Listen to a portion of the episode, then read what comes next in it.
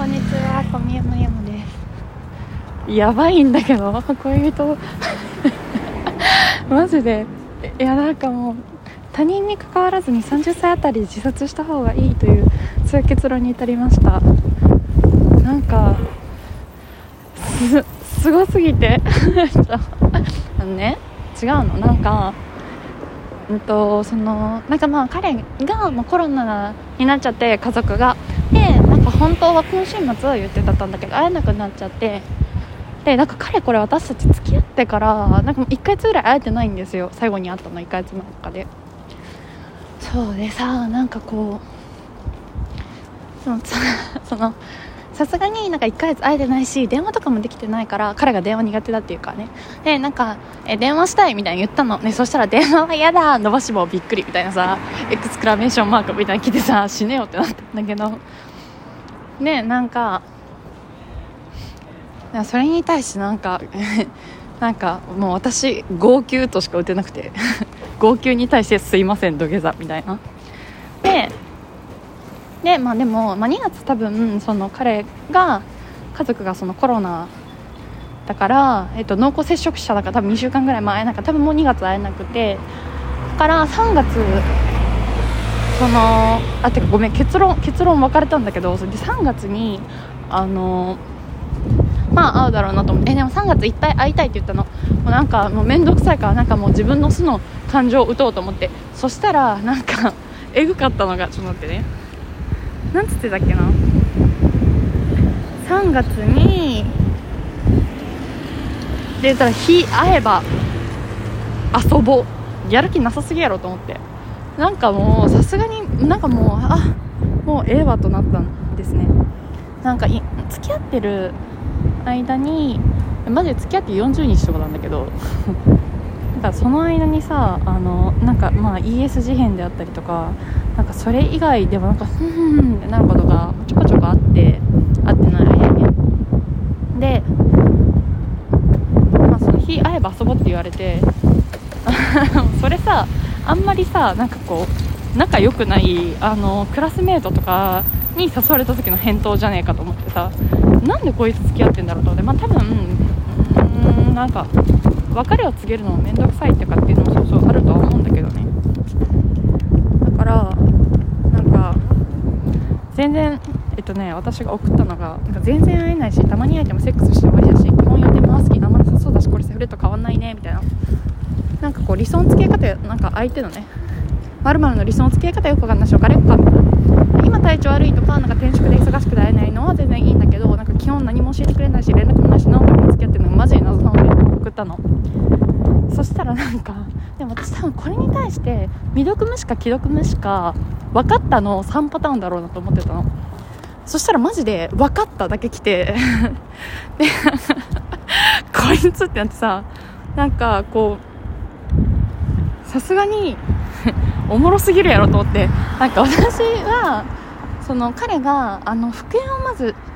しないタイプなのになんで復縁したのって聞いたんですね復縁した日に。そしたらなんかこうあの頃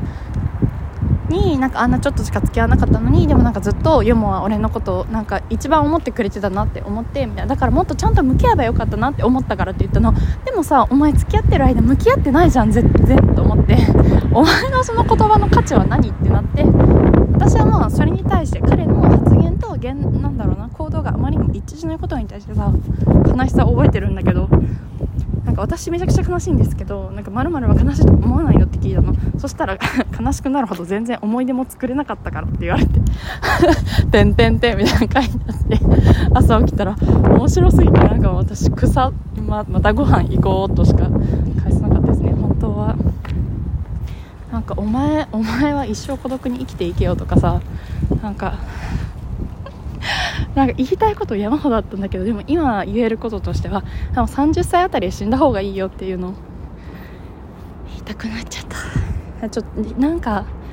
なんかさなんかねここまで来たらなんだろう。でも私なんかその別別れよっかって言ってで分かったって言った時になんか相手の気持ちもまあ分かんない、まあ、でも多分そのダメージに対して受けてないと思うけどなんかこうえでもやっぱなんか最後に会って話した方がいいなっていうかなんか私がねそのなんか LINE だけで終わらせるみたいのはあんま好きじゃないから。思ってたけどだしなんかあと一番嫌だったのが彼が今後そういうなんか他人に対してその全然向き合わずに孤独なんかだってさ家族と一緒になんか実家にいても孤独だし何しててもつまんないなんかな何を見ても灰色に映るみたいなの言っててさ悲しいじゃんそんな人生これから先も生きていくの。って思ってたしなんかこうそういうことをなんかもっと向き合えばよかったって思ったからって言ってるってことはなんか人と向き合いたいって思ってるのかなって思ってたけど。そうだからなんかうんあとさすごい嫌だったのがうちの父親と母親ってなんか他人と向き合ってこなかったから今すごい苦労してるんだよね。なんか自分がずっと飢えててなんか他人とのつながりをすごい求めててでももうさた人って若くて綺麗なうちとかかっこいいうちは異性はさあの甘やかしてくれるんだよ。すごい責任感ない甘やかし方で。私は良くないなと思うんだけど。で実際彼もすごい顔がいいし軽薄なコミュニケーション。楽なねコミュニケーションがうまいから女の子たちにもモテるしそれは全然いいと思うんだけど